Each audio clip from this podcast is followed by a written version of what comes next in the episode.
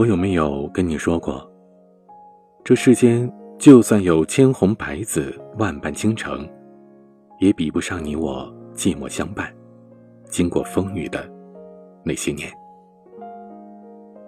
至于说，帮你找对的人，做对的事儿。大家好，我是恋爱成长学会的彼岸，欢迎来到治愈说。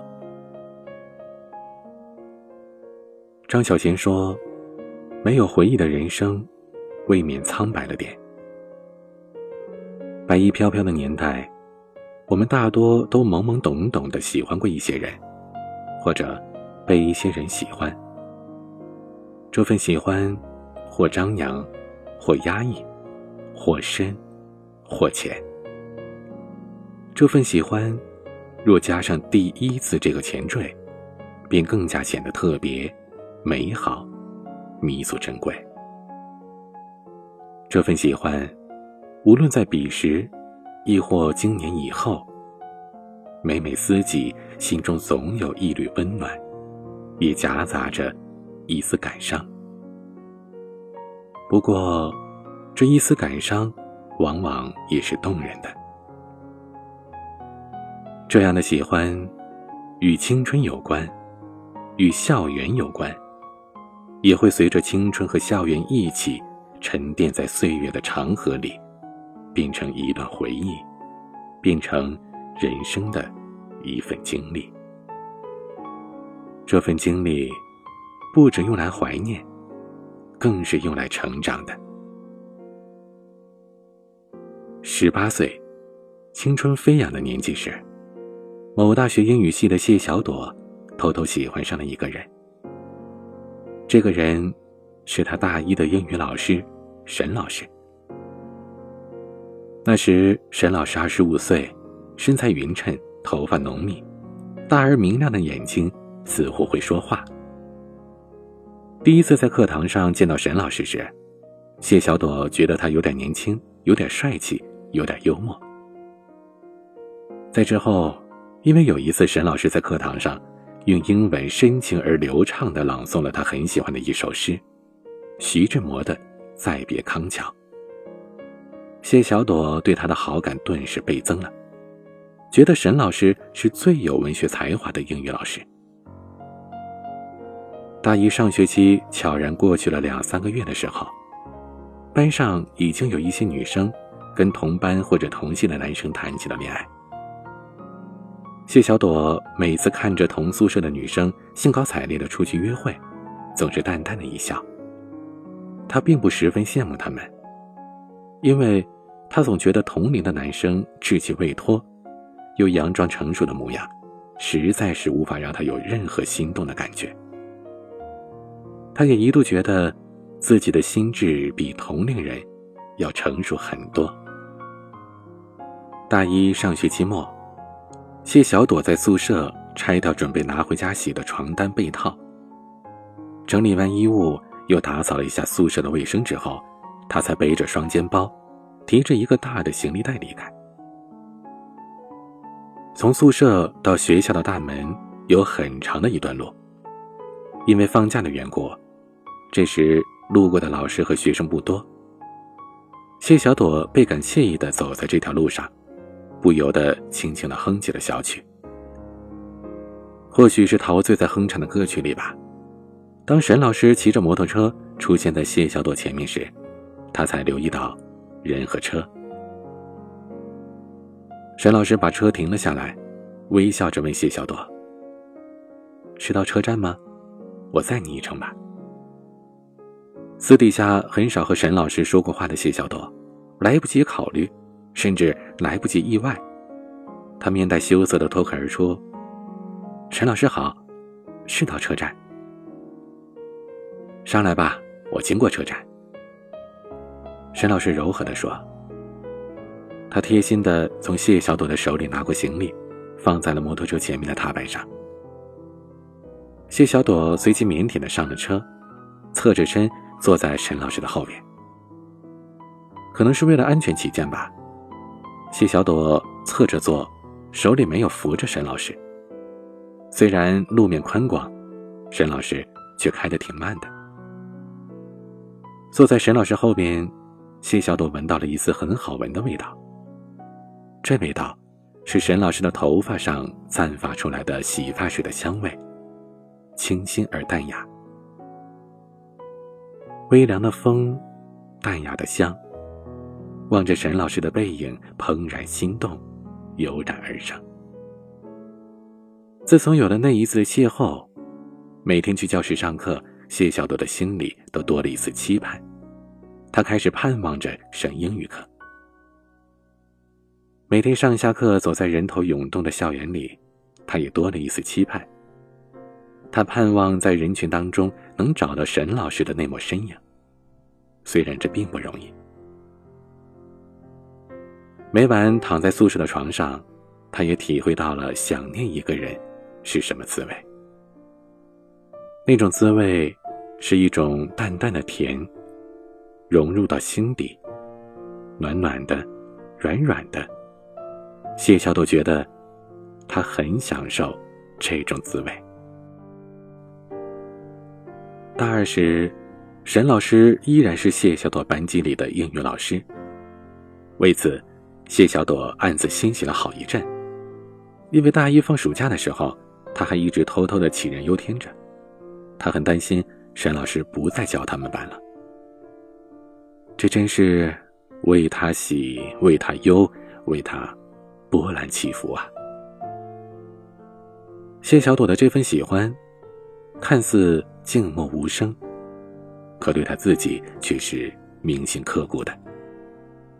时间一晃，他已经喜欢沈老师一年了。大二下学期的时候，一个猝不及防的事实，让谢小朵的这份喜欢，由淡淡的甜，变成了越来越浓的酸与苦。沈老师在这个学期谈恋爱了，女朋友是本校一位很有知性范儿的英语老师。当谢小朵亲眼所见沈老师和他的女朋友，像一对完美的璧人般，在校园里有说有笑的并肩散步时，他第一次的感觉到了失落的滋味。可谢小朵说：“其实，应该叫失恋才对。虽然从始至终，这不过是他一个人的，一场独角戏而已。可是，这场独角戏。”每天上演，已经成为了他学习和生活的重要部分。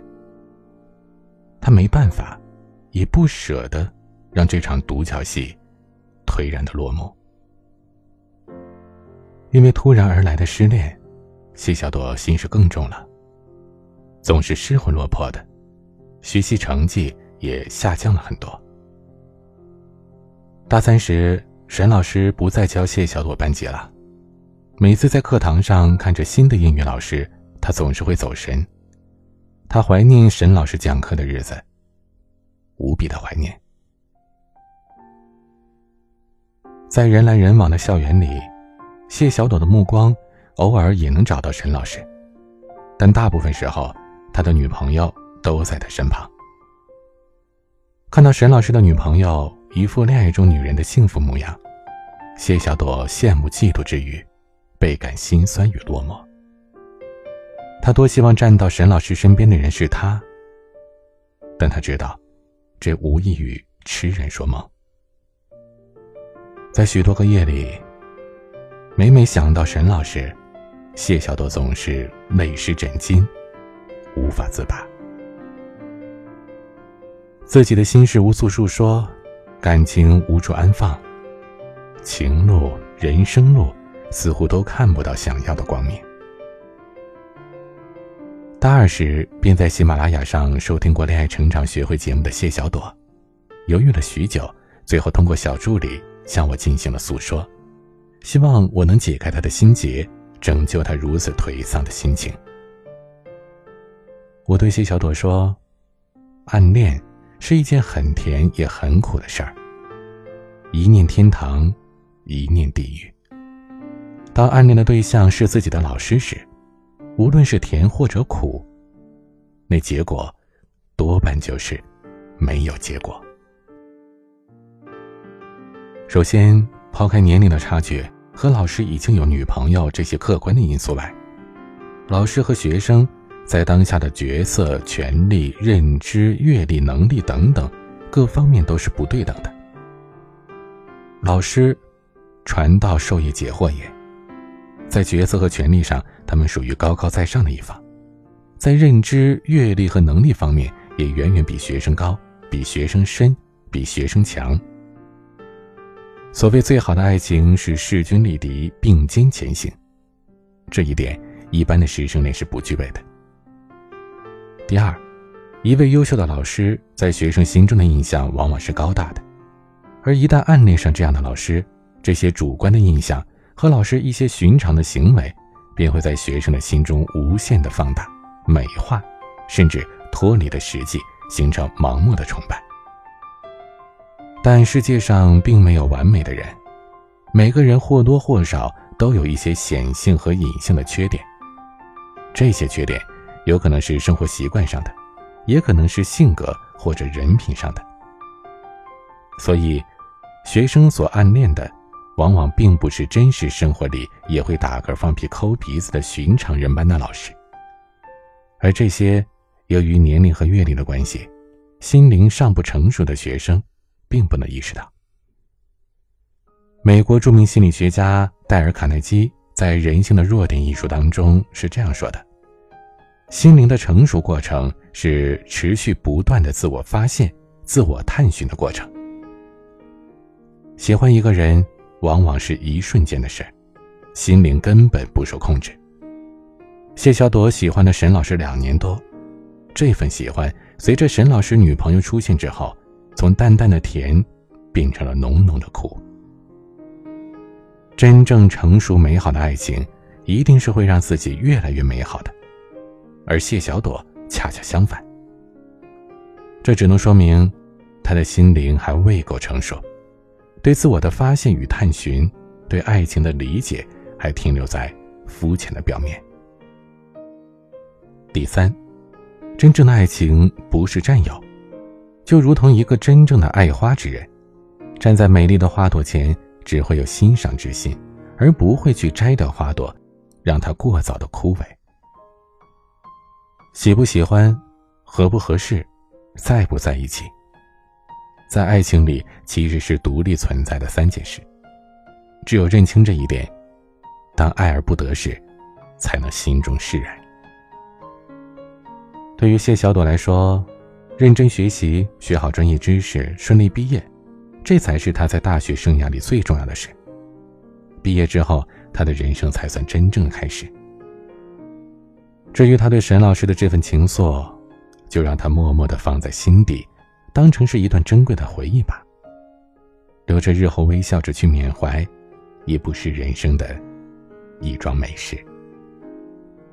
这段回忆，这份经历，能让他更加客观的认识自己，了解爱情，为自己带来成长与蜕变，才不枉他在最美好的芳华岁月，默默的唱了两年多的独角戏。当然。